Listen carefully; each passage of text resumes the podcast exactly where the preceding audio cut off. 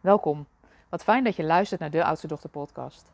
De podcast voor oudste dochters die bezield willen leven en werken. Die zich vrijer willen voelen, energieker, meer plezier willen ervaren en voldoening in wie ze zijn en wat ze doen. Want ik geloof erin dat als jij echt je eigen plek inneemt en je het jezelf goed laat gaan, dat je meer te geven hebt aan de wereld om je heen. Mijn naam is Aike Borghuis. Ik ben een oudste dochter en ik ben auteur van het bestsellerboek Het Verborgen Leiderschap van Oudste Dochters.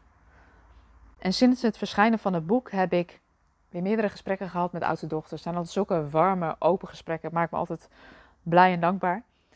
Um, en de laatste periode heb ik ook een aantal gesprekken gevoerd met oudste dochters aan de top.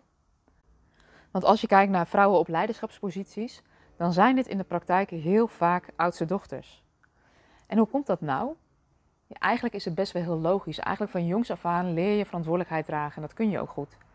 En veel oudste dochters zijn van jongs af aan al gericht op dat versterken van dat geheel. En dat is ook iets wat je in het gezin, uh, waarin je bent opgegroeid, vaak ook al jong geleerd hebt.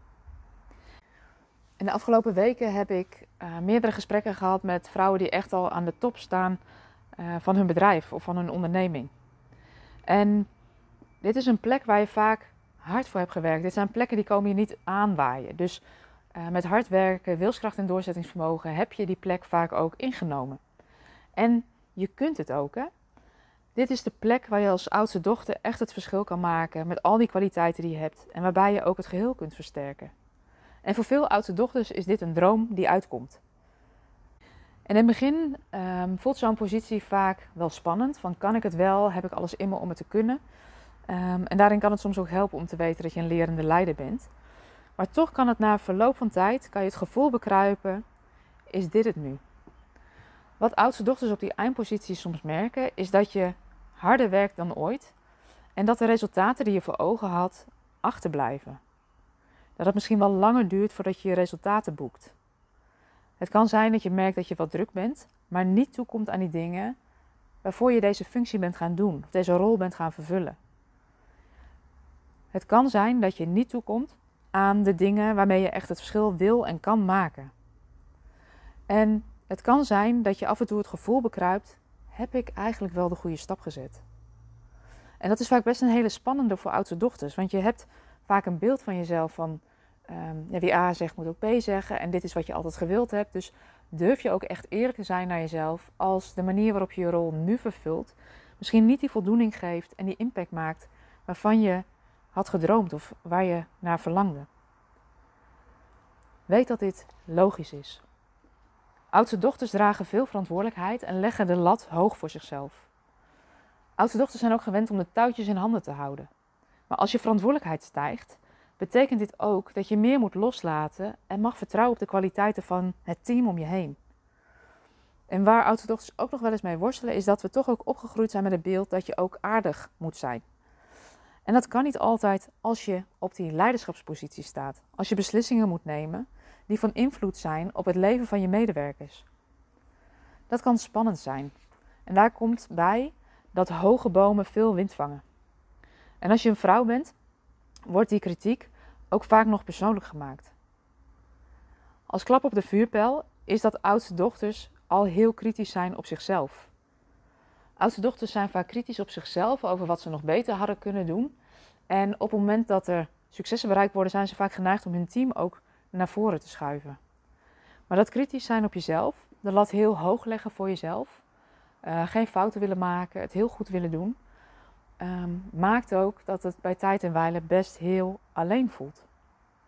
En ook dat dit gebeurt is niet zo gek. Want we hebben vaak ook wel de boodschap meegekregen in onze opvoeding. Een slimme meid is op haar toekomst voorbereid. Je moet als vrouw zelfstandig en onafhankelijk zijn. En tegelijkertijd krijg je ook verwachtingen mee dat je een gezin sticht, moeder wordt en zorgzaam bent. Dat je wel aardig en vriendelijk bent. En als vrouw krijg je dus per definitie dubbele boodschappen mee. Je moet financieel onafhankelijk zijn, maar ook thuis zijn bij je kinderen. Je moet een leider zijn, maar niet te bazig of te dominant.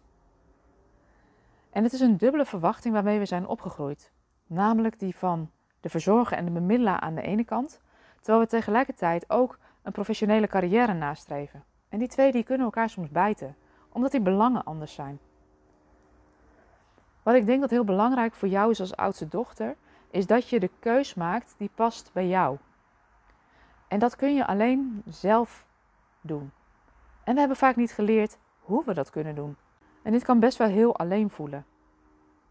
Wat je als oudste dochter namelijk vaak niet geleerd hebt, is om hulp te vragen. We zijn gewend om het alleen en zelf op te lossen. En we stralen vaak ook uit dat we geen hulp nodig hebben. Dus we krijgen vaak ook geen hulp aangeboden. Maar juist als je een leider bent van een bedrijf, maar ook over je eigen leven, dan is het belangrijk dat je een externe spiegel, coach of sparringspartner voor jezelf regelt, die je scherp houdt, die naast je meeloopt. En die je spiegelt en af en toe een, uh, ja, eens even die blinde vlekken laat zien waar we allemaal tegenaan lopen. Maar die je ook uh, kritisch bevraagt op het moment dat je bullshit uitkraamt. Want ook dat, dat hoofd kan af en toe redenen bedenken waarom iets wel of niet zou kunnen, die in de praktijk gewoon helemaal niet blijken te kloppen. En juist als oudste dochter op die toppositie mag je jezelf dit gunnen. En ik denk ook dat het belangrijk is dat je het doet. Want hoe beter het gaat met jou, hoe makkelijker het wordt om je bedrijf te leiden, of om je team te leiden, of om je organisatie te leiden. De tijd, geld en energie die je daarin steekt voor jezelf, dat heeft impact op dat hele systeem wat je aanstuurt. Dus daarin denk ik ook als leider is het ontzettend belangrijk dat je die spanningspartner altijd hebt. Dus ben je een leider aan de top en doe je het veel alleen, weet dat het je kan helpen om ja, daar een andere keuze in te maken. Want stel je maar eens voor hoe fijn het zou zijn als je iemand hebt die naast je meeloopt. Die je een jaar lang gewoon kan bellen, kan mailen, kan appen op het moment dat je even vastzit in je bedrijf. Iemand die je helpt met lange termijn koers, privé, maar ook in je werk. Wat is voor jou belangrijk? Waar wil je in groeien in je leiderschap? Waar wil je in groeien in je ondernemerschap? En die je kan helpen met die strategieën. Die je kan helpen met hoe laat je nou dat team lekker functioneren vanuit systemisch perspectief?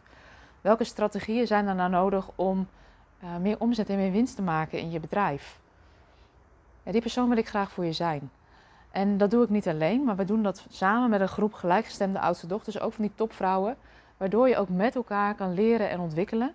En je tegelijkertijd ook uh, ja, toegang krijgt tot een ontzettend waardevol netwerk, waardoor je sneller kan groeien en ontwikkelen. Ik heb dat zelf het afgelopen jaar ook gedaan. Ik heb geïnvesteerd in een uh, groot coachtraject met een stevige investering. En ik vond het ontzettend spannend om zoveel geld te investeren in, uh, in mijn business en in mijn groei als ondernemer. Maar als ik kijk um, wat er gebeurt, is dat je een commitment maakt naar jezelf. Je neemt jezelf serieus als leider. En je gaat merken hoeveel dat oplevert op al die andere gebieden in je leven. Dus mocht je nou voelen, ik wil het niet langer alleen doen. Ik wil het samen doen met iemand die gelijkwaardig naast me meeloopt. Um, ik wil versnellen in mijn groei en ontwikkeling. Maak dan een afspraak met me. Ik ontmoet je graag. Je kunt een afspraak aanvragen via www.oudstedochter.com gesprek. En wie weet ontmoeten we elkaar snel. Want ook als leider aan de top, je moet het zelf doen. Je hoeft het niet alleen te doen. We zijn aan het einde gekomen van deze Oudste Dochter podcast over leiders aan de top. Dankjewel voor het luisteren. Wil je geen aflevering meer missen? Abonneer je dan op de podcast. Op het moment dat je dan weer in die podcast-app zit, krijg je een melding dat er weer een nieuwe aflevering online staat. Wil je beginnen met het boek om wat meer te leren over het verborgen leiderschap wat nu nog verborgen is in jou? Dan kun je dat bestellen op www.oudstedochter.com/boek. Wil je met me in gesprek? Dan ben je van harte welkom. Ik zal de link om de afspraak in te plannen toevoegen bij deze podcastaflevering. En ik ontmoet je graag. Voor nu wens ik je een hele fijne dag en tot de volgende aflevering.